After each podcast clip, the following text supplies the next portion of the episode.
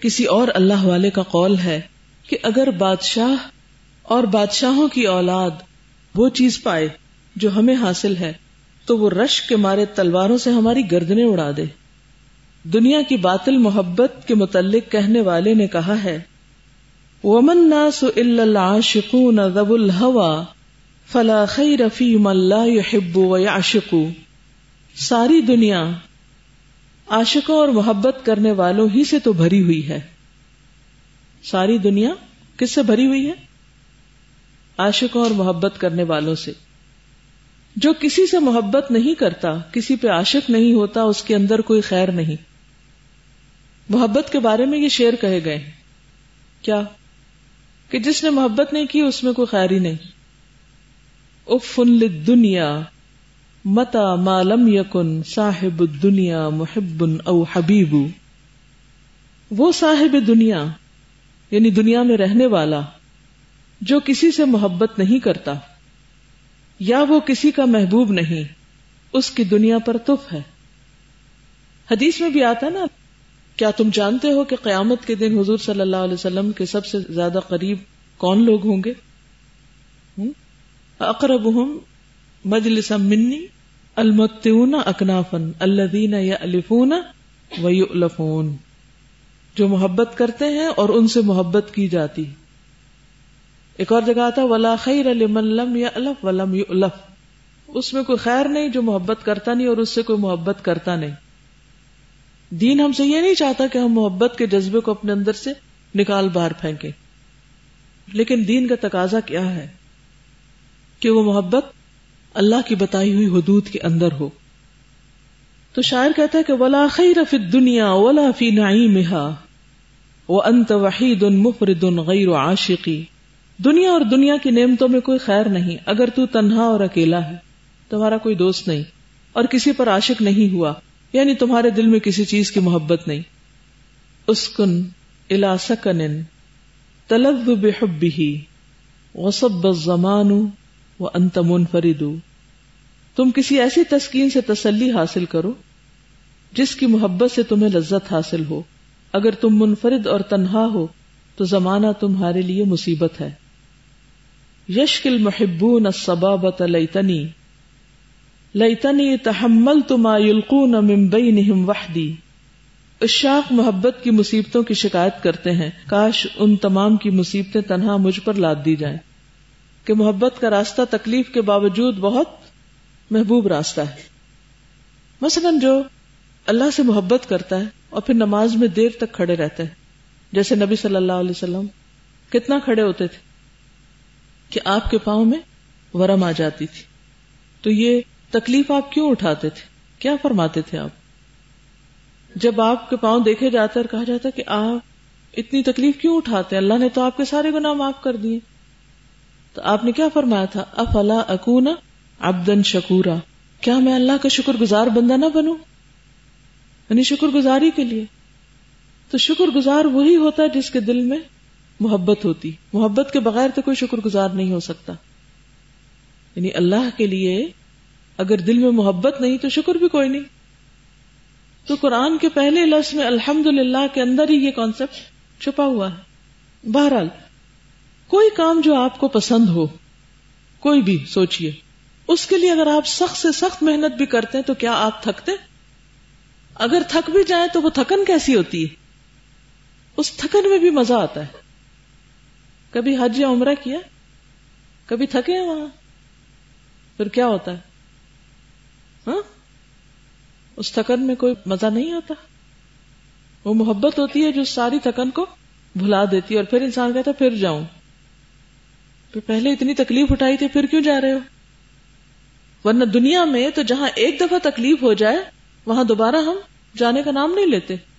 ہم کہتے، فلاں جگہ نہیں، میں وہاں گئی تھی لاسٹ ٹائم تو بڑی گرمی تھی اور میں بڑی مشکل سے ٹائم پاس کر کے اب نہیں جانا۔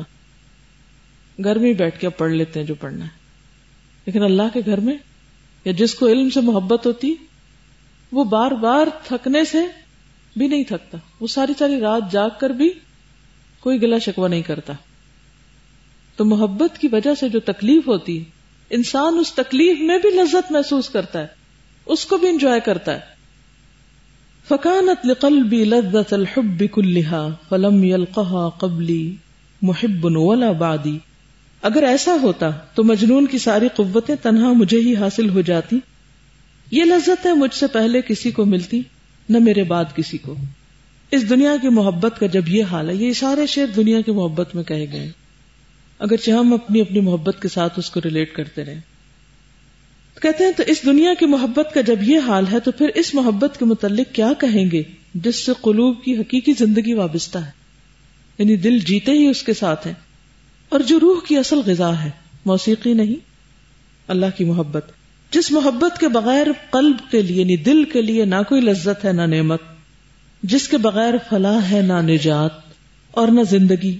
اگر قلب اس محبت سے محروم ہو جائے، کس محبت سے؟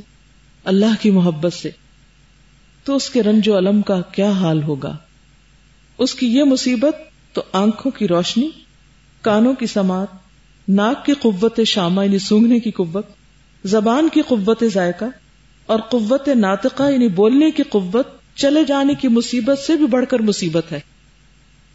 ڈپریشن ہوتا ہی اس وقت ہے جب انسان کا دل اللہ کی محبت سے نا آشنا ہوتا ہے یا اس کو محسوس نہیں کر پاتا۔ بلکہ جو قلب اپنے فاتر و خالق الہ الحق کی محبت سے خالی ہے، وہ اس جسم سے بھی بدتر اور خراب ہے جس سے روح نکل چکی ہو۔ یعنی مردہ سے بھی بدتر ہے۔ اور یہ ایک حقیقت ہے کہ جب انسان کے دل میں اللہ کی محبت نہیں ہوتی تو ہر طرح کے رنج و علم اس پر یلغار کر دیتے ہیں۔ اور انسان زندہ لاش کی طرح پھر رہا ہوتا ہے۔ اس حقیقت کو وہی سمجھ سکتا ہے اور وہی اس کی تصدیق کر سکتا ہے جس میں روح اور زندگی موجود ہو۔ مردوں کو زخموں کی تکالیف کا پتہ کیوں کر چل سکتا ہے؟ جس نے اس کو ایکسپیرینس نہ کیا ہو، اس کو نہیں پتا چلے گا کہ یہ کیا بات کہی جا رہی ہے۔ مقصود یہ ہے کہ دنیا کی سب سے بڑی اور کامل ترین لذت وہ ہے جو آخرت کی لذت کا ذریعہ ہو۔ اور آخرت کی لذت تک پہنچائے۔ دنیا کی لذتیں تین قسم کی ہیں۔ پہلی لذت وہ ہے جو آخرت کی لذت کی طرف لے جائے۔ پہلی لذت وہ ہے جو آخرت کی لذت کی طرف لے جائے۔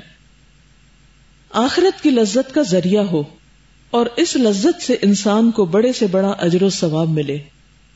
یہ سب سے بڑی اور کامل ترین لذت ہے۔ مومن بندہ اگر کھانے پینے لباس، نکاح، جمع، شفا، اپنے اور اللہ کے دشمنوں پر غیظ و غضب اور قہر اور غصہ میں رضاء الہی مقصود رکھے۔ یعنی ان تمام چیزوں میں، کھانے، پینے، لباس، نکاح وغیرہ میں کیا مقصود رکھے؟ اللہ کی رضا اور اس کی یہ تمام باتیں لوج اللہ ہیں۔ لوج اللہ کا مطلب اللہ کے لیے ہیں۔ تو یہ چیزیں موجب اجر و ثواب ہیں۔ پھر اس لذت کا کیا کہنا جو معرفت الہی، محبت الہی، شوق لقائے خداوندی سے حاصل ہوتی ہے، اور جو جنت نعیم میں رویت خداوندی کی موجب ہے۔ کون سی لذت؟ جو کب ملتی ہے؟ اللہ کی پہچان میں، اللہ کی محبت میں، اللہ کی ملاقات کے شوق میں، اور وہ لے جاتی ہے اسی طرف۔ تو دنیا میں ہر لذت جو اللہ کے قریب کرنے والی ہو، جس سے انسان ریلیٹ کر سکتا ہو اللہ کی محبت کو۔ دیکھیں نا دنیا میں جو چھوٹے چھوٹے محبتوں کے ایکسپیرئنس ہمیں ہوتے ہیں نا، یہ دراصل ہمارے لیے ایک تجربہ گاہ ہے کس چیز کے لیے؟ اللہ کی محبت کو محسوس کرنے کے لیے۔ یہ دل میں ہو تو انسان اللہ کی محبت کو کمپیئر کر سکتا ہے۔ تو ہر وہ محبت ہر وہ لذت جو کس طرف لے جائے؟ آخرت کی لذت، اللہ کی محبت کی طرف؟ وہ کیا ہے؟ مطلوب، مقصود، محبوب، محمود۔ ٹھیک ہے؟ نہیں سمجھ آئے؟ یہ اب آپ کو کرائٹیریا دے دیا گیا اب خود اپنا جائزہ لے لیں۔ کہاں کھڑے؟ کوئی آپ کے حصے کا فیصلہ نہیں کر سکتا کہ آپ کی محبت جائز ہے یا ناجائز۔ اور آپ صحیح کر رہے ہیں یا غلط کر رہے ہیں۔ میزان اللہ نے اندر رکھ دیے۔ چاہے بیوی کی محبت ہے یا بچے کی محبت ہے یا کسی انسان کی محبت ہے، سوچے، یہ محبت مجھے اللہ کے قریب کر رہی ہے یا اللہ سے دور کر رہی ہے؟ ہر وہ محبت وبال کا باعث ہے جو اللہ سے دور کرے، اور ہر وہ محبت پسندیدہ ہے جو اللہ کے قریب کرے، اللہ کے قرب کا احساس دلائے آپ کو۔ یعنی ایک چیز آپ کو اللہ کے قریب کر رہی ہے، لیکن پھر اس میں الجھ کے نہیں رہنا۔ اگر اس وقت اللہ نے کسی اور طرف بلایا تو فوراً در چل۔ نبی صلی اللہ علیہ وسلم کا طریقہ کیا تھا؟ آپ اپنے گھر والوں میں ہوتے تھے؟ گھر کے کام کاج میں، بات چیت میں، گھر والوں کے ساتھ مزاح کرنے میں۔ لیکن اتنے میں کیا ہوتا تھا؟ اذان کی آواز آتی تو آپ بالکل گھر والوں سے اجنبی ہو جاتے تھے۔ کوئی بھی چیز اللہ سے قریب کر رہی ہے، لیکن جب اللہ نے کسی اور چیز کی طرف بلا لیا تو وہ قریب کرنے والی چیز کو بھی بریک لگا کے اللہ کی طرف، کیونکہ اصل مطلوب تو اللہ کی ذات ہے۔ نہ کہ ذریعے پہ ہی اٹک کے بندہ بیٹھ کے رہ جائے۔ دوسری لذت وہ ہے جو بندے کو آخرت کی لذت سے محروم کر دے۔ اس قسم کی لذت میں بڑے بڑے مسائب اور آلام موجود ہیں۔ آلام یعنی دکھ درد۔ مثلا ان لوگوں کی لذت جو اللہ تعالیٰ کو چھوڑ کر بتوں سے رشتہ جوڑ لیتے ہیں۔ بتوں سے محبت کرنے لگتے ہیں، چاہے وہ انسان ہو، چاہے مردہ ہو، چاہے زندہ ہو، چاہے پتھر کا ہو یا لکڑی کا یا کسی اور چیز کا۔ اللہ تعالیٰ سے جس قسم کی محبت کرنا چاہیے بتوں سے کرتے ہیں اور آپس میں باہم ایک دوسرے سے متمتے ہوتے ہیں، فائدہ اٹھاتے ہیں۔ آخرت میں ایسے لوگ اللہ تعالیٰ کے حضور کہیں گے۔ ربنا استمتع بعضنا ببعض وبلغنا وبلغنا اجلنا الذي اجلت لنا اے ہمارے پروردگار، دنیا میں ہم ایک دوسرے سے فائدے اٹھاتے رہے۔ اور جو تو نے ہمارے لیے مقرر کیا تھا، ہم اس وعدے تک پہنچ گئے۔ کون سا وعدہ؟ آخرت کا وعدہ۔ بدکاروں، ظالموں، مفسدوں، متکبروں اور ہیکڑی بازوں کی لذتیں استدراج اور اللہ تعالی کی جانب سے امتحان ہیں۔ تاکہ انہیں بعد میں بڑے بڑے آلام اور مسائب میں مبتلا کر دیں۔ اور آخرت کی بڑی سے بڑی لذت سے انہیں محروم کر دیں۔ جس طرح کسی کے آگے لذیذ کھانا زہر آلود کر کے رکھ دیا جاتا ہے، اس سے کھانے والے کی موت یقینی ہے۔ لیکن یہ ایک استدراج ہے۔ استدراج کا مطلب ہے کہ آہستہ آہستہ جیسے سلو پوائزنگ ہوتی ہے نا۔ تو یہ بھی ایک طرح سے سلو پوائزنگ ہے کہ انسان کو پتہ ہی نہیں چلتا اور وہ ہلاکت کی طرف چل پڑتا ہے۔ جیسے کہ اللہ تعالیٰ کا ارشاد ہے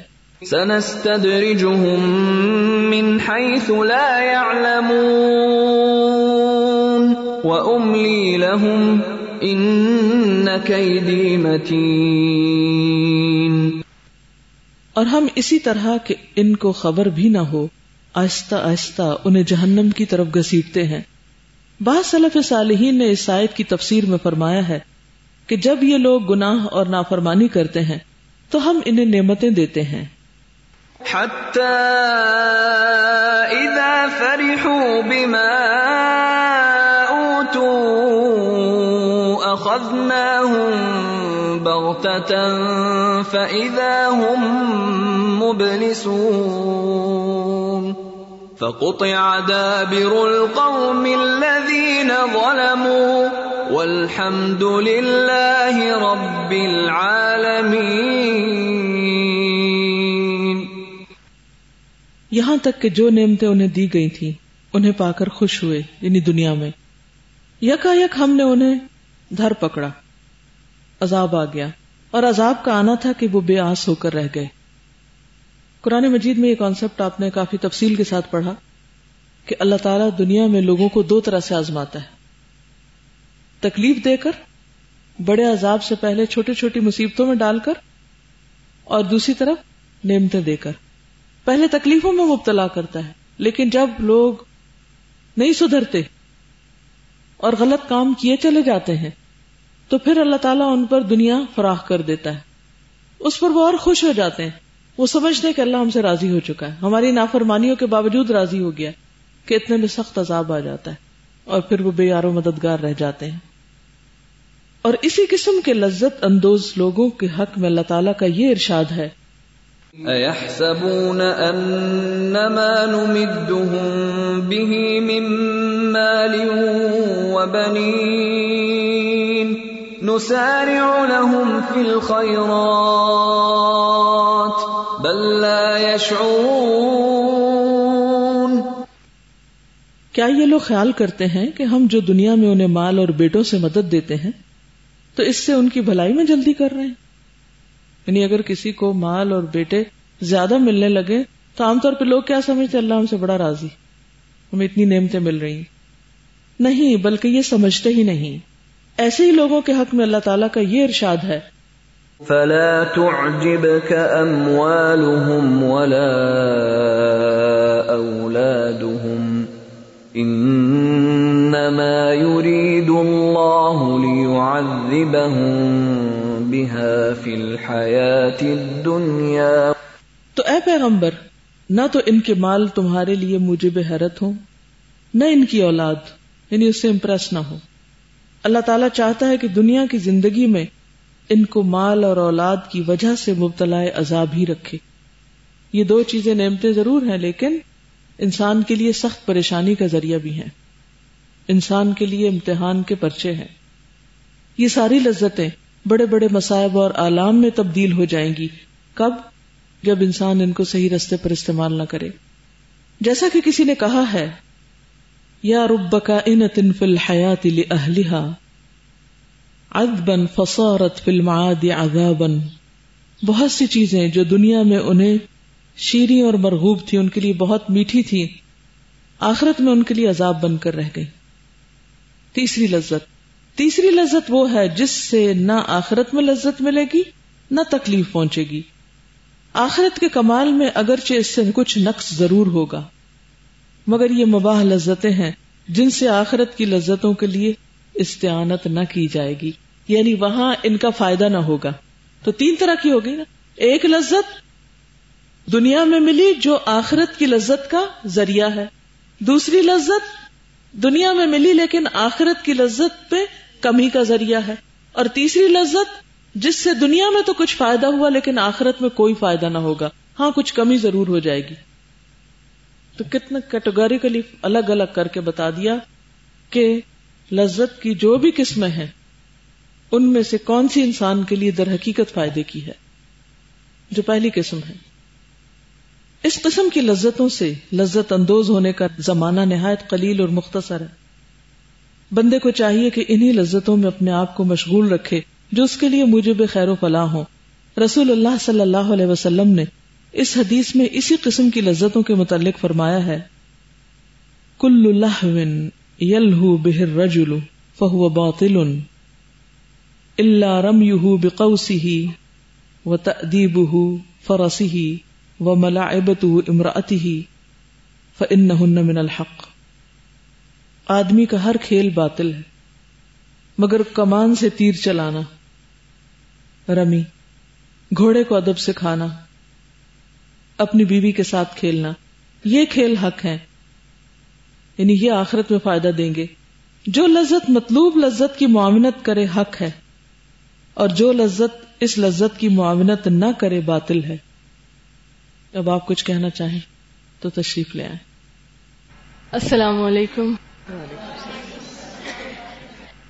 میرا اس میں ایک ایکسپیرینس یہ لذت کے معاملے میں کہ آئی پوڈ پہ میں قرآن اس پہ بہت سنا کرتی تھی۔ بیچ میں میں ایسے ڈاؤن لوڈ کری تھی انٹرنیٹ سے، اس پہ کچھ شعر تھے، کچھ نظمیں تھیں اللہ کی محبت کی اور حضور صلی اللہ علیہ وسلم کی محبت کی۔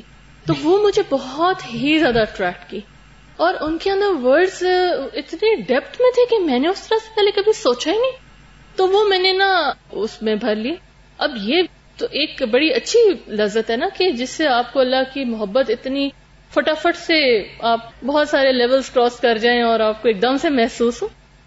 لیکن وہی بات ہے کہ جب آپ وہاں سے ٹرن نہ نہ لیں اصل ڈائریکشن میں، تو وہی چیز جو ہوتی ہے، وہی پھر نقصان دہ ہو جاتی۔ کہ میں نے کچھ عرصے بعد نوٹ کیا کہ میں نے تو ریسیٹیشن سننی چھوڑ دی۔ تو مجھے ایک دم سے جب مجھے کچھ دنوں کے بعد جب یہ مجھے ہوش آئی، جب میں اس ٹرانس سے باہر نکلی، کیونکہ وہ چیزیں ہوتی نا، آپ کو ٹرانس میں ڈال دیتی تو جب میں اس سے باہر آئی تو میں نے سوچا کہ یہ کتنی حماقت ہے کہ اگر میں اللہ ہی کی محبت کے لیے وہ سن رہی تھی اگر، تو پھر مجھے اللہ کے کلام سننے میں اور زیادہ لذت آنی چاہیے تھی، بجائے یہ کہ میں جو پہلے لی تھی وہ بھی نہیں لے رہی۔ تو یہ چیک مجھے کون کر سکتا ہے؟ ہم لوگ اتنے زیادہ عادی ہیں جسٹیفیکیشن دینے کے۔ مجھے یقین ہے اگر میں یہ بات کسی سے بھی کرتی نا، تو وہ مجھے آگے سے یہی جسٹیفک اور ہم دوسروں کو بھی جسٹیفیکیشن دیتے ہیں۔ کیوں؟ اس لیے غلطی اگر دوسروں کی ہم پکڑ لیں، پھر تو ہمیں اپنی بھی غلطیاں نظر آئیں گی۔ اس لیے ہم دوسرے کو فوراً شاباش دیتے نہیں نہیں نہیں، آپ بالکل ٹھیک جا رہی ہیں۔ آپ بالکل فکر نہ کیا کریں، بلکہ آپ شکر کیا کریں۔ اللہ نے آپ کو اتنی ہدایت دی ہوئی ہے۔ اور بھی لوگ دیکھیں، ایسے ایسے کوئی انسان واپس سو جاتا ہے اسی حال میں۔ لیکن خود کو خود چیک کریں اور دیکھیں کہ نہیں۔ اصل چیز کیا ہے محبت کرنے کی؟ اللہ کا کلام ہے نا؟ تو آپ اس کو ٹرن آف کریں اس چیز کو، جو بھی لذت ہے۔ اور واپس ٹرن لیں اور اصل چیز کے اوپر آئیں، کیونکہ قرآن اور حدیث کا جو علم ہم یہاں حاصل کرتے ہیں، اس کا سب سے بڑا فائدہ یہی ہے کہ وہ ہمیں ٹرانس میں پڑھنے سے بچاتا ہے۔ اور اگر ہم پڑھ بھی جائیں، تو پھر کسی نہ کسی اسٹیج پہ انسان کو سمجھ میں آ جاتی ہے۔ تھینک یو السلام علیکم۔ میں جب یہ پورا آج ٹاپک سن رہی تھی تو میرے مائنڈ میں صرف دو باتیں آ رہی تھی پہلی بات کہ اللہ تعالیٰ کتنے مہربان ہیں ہم پہ کہ انہوں نے ہمیں دنیا کی بھی لذتوں کا بتا دیا اور انہوں نے بتایا کہ کون سی دنیا کی لذت جو ہے وہ میں آخرت کی لذت پہ لے کے جائے گی۔ اور ہم لوگ دنیا کی لذتوں میں اتنے کھو جاتے ہیں کہ آخرت کی لذت کو بھول جاتے ہیں بالکل۔ اور دوسری بات یہ کہ اللہ تعالیٰ اگر چاہتے تو وہ ہمیں کہہ دیتے کہ میرے علاوہ کسی سے محبت حرام ہے۔ وہ یہ کہہ دیتے تو ہم کیا کر لیتے؟ لیکن انہوں نے ہمیں رائٹ دیا، انہوں نے کہا تم محبت کرو، لیکن یہ ہم پہ چوائس چھوڑ دی کہ کس سے کرنی ہے۔ تو یہ میں سوچ رہی تھی کہ ہم لوگ محبت کرتے ہم کہتے ہیں اللہ تعالیٰ نے محبت کا حق دیا، محبت غلط نہیں ہے، گناہ نہیں ہے۔ ہم یہ نہیں دیکھتے کہ ہم کس سے محبت کر کے گناہ میں ہیں اور کس سے محبت کر کے ہم آخرت کے اور قریب ہو رہے ہیں۔ السلام علیکم۔ السلام علیکم۔ I'm from England, and while I was in England, I used to be so involved in the world that I completely forgot about Akhirat. And what I learned here is that Muhabbat should be done with Allah. And what do we do? We just do shikwa, narazgi, and we're really unthankful. And the fact is that Allah's already getting our place ready in Jannat. And what we need to do is earn that place and become one of awliya Allah. Jazakallah. السلام علیکم ورحمۃ اللہ وبرکاتہ۔ ایسا ہے کہ ہمیں ایک یہ بھی مسئلہ رہتا ہے کہ ہمیں اللہ تعالیٰ کی محبت محسوس نہیں ہوتی۔ ہمیں محسوس ہوتی ہے لیکن اس کا محسوس ہونا محسوس نہیں ہوتا۔ جب آپ یا میں دل نہیں چاہتا، ٹھنڈ لگ رہی ہوتی ہے، اٹھ کے وضو کرتے ہیں، تو یہ دراصل اللہ تعالیٰ کی محبت ہے جو ہمارے دل میں ہے۔ جب ایک کام منع ہے اور ہمارا دل چاہ رہا ہے اس کو کرنے کو اور ہم نہیں کر رہے، تو اس کا مطلب ہے ہم اللہ تعالیٰ سے محبت کرتے ہیں۔ اسی طرح سے ہمارا یہاں بیٹھنا بھی اللہ تعالیٰ کی محبت ہے۔ لوگ کہاں کہاں بیٹھے ہوئے صبح سے دوپہر تک یا دوپہر سے شام تک تھکنا بھی اللہ تعالیٰ کی محبت ہے، لیکن ہمیں پتہ نہیں چل رہا ہوتا۔ اسی طرح نماز میں بعض دفعہ ہم سوچتے ہیں ہماری نماز میں خوشبو نہیں ہے اور اس کا مطلب ہے ہمیں اللہ تعالیٰ سے محبت نہیں ہے۔ لیکن جس نماز میں جنگ جاری ہے، تو یہ دراصل اللہ تعالیٰ کی محبت ہے جو ہمارے دل میں ہے۔ آپ کہتے ہیں الحمد للہ شیطان کہتا ہے، آپ کے یہاں درد ہو رہا ہے. آپ کہتے ہیں، نہیں الحمد للہ شیطان کہتا ہے کہ وہ فلاں کام کے لیے آپ نے فلاں جگہ جانا ہے۔ آپ کہتے ہیں یا کنا بدو یا کنس نہیں تو جب آپ جنگ کر رہے ہیں، لڑائی کر رہے ہیں، اس میں مزہ نہیں آئے گا، لیکن وہ دراصل آپ کی محبت ہے۔ تو اللہ تعالیٰ ہم سب کو توفیق دیں کہ ہم اللہ کی محبت کے تقاضے سمجھ سکیں۔ ایک چھوٹی سی پوئم سنا دوں؟ کہ میں قرآن پاک جب سنتی ہوں، تو جس آیت کے اوپر عموماً ہوتا ہے، ہر ایک کے ساتھ ہوتا ہے، تو میں نے اس کے لیے تھوڑا بہت لکھا ہوتا ہے۔ تیرے چہرے کے نور کی خیرات چاہیے، جو تیری یاد میں بسر ہو، ہر وہ رات چاہیے۔ تیرے محبوب مجھے محبوب ہوں، تیرے مغدوب مجھ کو مغدوب ہوں۔ نہیں، اپنی ذات کے حوالے سے مجھے تعلقات چاہیے۔ تجھ سے تعلق ہو جائے تو دولت ہے دو جہاں کی۔ نہ اس سے بڑھ کے مجھ کو حیات چاہیے، نہ ممات چاہیے۔ ہاں مجھ کو یہ مرغوب ہے کہ لوگ کہیں مجھ کو محبوب تیرا۔ مگر اس کے لیے لازم میری زندگی میں کچھ حادثات چاہیے۔ ٹھیک ہے؟ آج کے لیے اتنا ہی کافی ہے۔ سبحان اللہ و بحمد کا نشد اللہ اللہ اللہ انت، نستغفرک و نتوب الیک۔ السلام علیکم و رحمۃ اللہ وبرکاتہ۔